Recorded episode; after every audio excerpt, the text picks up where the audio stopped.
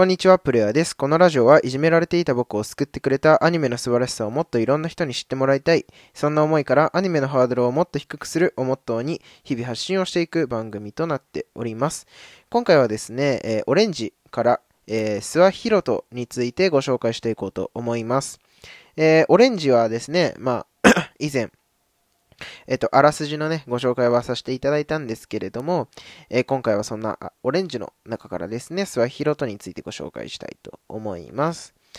でですね、まあ、オレンジの話をちょっとざっくりとしないとね、あの、このキャラクターについて語れないかなと思うので、まあ、ちょっとお話をさせていただくと、えっと、オレンジというのはですね、10年後の世界の、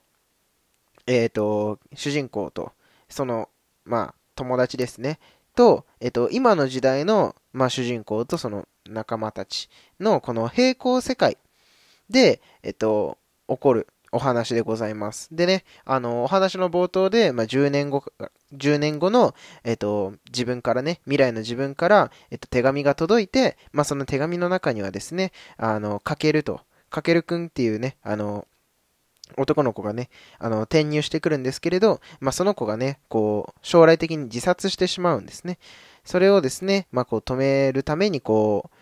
みんながね、こう、なんとか、その手紙の通り、こう、頑張ってね、こう、かけるを死なせないようにね、そして大切な友達を、こう、みんなでね、守れるように、こう、行動していくっていう感じなのかな。うん。そこにこういろいろなね、あのお話の展開があったりとかっていうのがあるんですけれど、えっと、このスワヒロトっていうのがね、こうどういう立ち位置なのかっていうとですね、えっと、基本的には、えっと、5人、6人かな？いつも6人で行動してるんですけれど、まあその中の、えっと、リーダー的な存在なのかな、スワ君っていうのは。うん。で、とね、サッカー部でめちゃくちゃモテるんですよね。身長もね、すごく高くて、イケメンなんですけれど、うん、めちゃくちゃ明るいんですよね、そして。うん。で、この諏訪くんっていうのはね、10年後の世界で、えっと、主人公の女の子であります、なほちゃんとね、結婚して子供も生まれてるんですけれど、あのね、えっと、本当はね、えっと、なほっていうのは、この転校してくるかけるのことが好きなんですね。うん、だけど、まあ、かけるが死んじゃって、まあ、諏訪と結婚するみたいなね、こうそっちのパラレルワールドの世界では、まあ、諏訪と結婚してるんですけれども、うん。えっと、今のね、この、現在の世界線では、えっと、まだ、かけるは死んでなくて、まあみんな高校生なのでね、結婚どうこうっていう話じゃないんですけれど。はい。えっと、そんなね、ようなキャラクターで、えっと、諏訪くんっていうのはね、本当にこう、うん、まあ正義感も強くてね、あの、すごくね、かっこいいところがね、あります。で、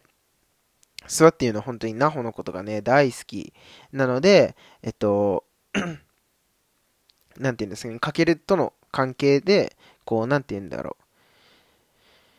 うん、まあ、好きな子同士のね、あの、恋愛もね、もちろん大切、大切だとは思うんですよ。で、もちろんこの作品の中でもね、カホ、ナホとね、えっと、かけるのね、こう、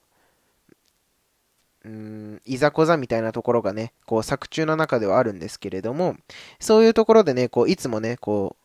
う、ナホの隣に行って励ましてあげたりとか、こう、辛い時にね、いつもこう、優しい言葉をかけてあげられ、あげられるの、あげ、あげているのって、こう、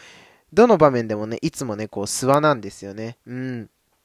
本当にね、こう、ただ友達、ただ好き、ただナホのことが好きっていうだけじゃなくて、本当にこう、その子のために、こう、いろいろなところに気が使えるような男の子ですし、まあ、そのリーダー、グループのね、リーダー的な存在っていうのもあるんでしょうけど、すごくなんかこう、正義感も強くてね、うん。なんで、その、まあ、作中の中を見てもらえればわかるんですけれど、こう、うん、カホとね、あ、ナホとね、あの、かけるとの、この、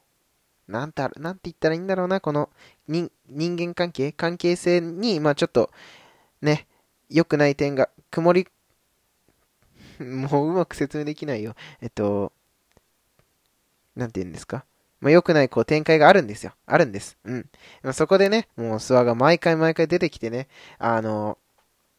かっこよくね、ナホを助けるんですね。うん。本当にね、あの、ナホ自身はね、すごくかけるのこと好きなんですけれど、やっぱりね、この諏訪っていうキャラクターがいなかったらね、あの、本当にね、かけるのことを助けることもできなかったでしょうし、あとは、そうだな。ナホ自身もね、こう、どこかで折れてしまっていたのかなっていうふうには思うので、うん、本当にこの、諏訪っていうキャラクターはね、すごくね、物語の重要な人物なのかなっていうふうには思ってますね。うん。本当に気の使えるイケメンって最強だなっていうのは、本当に個人的に思いましたね。はい。ということでですね、今回は、諏訪ヒロトについてね、あの、ご紹介させていただきました。やっぱりね、こう、話をね、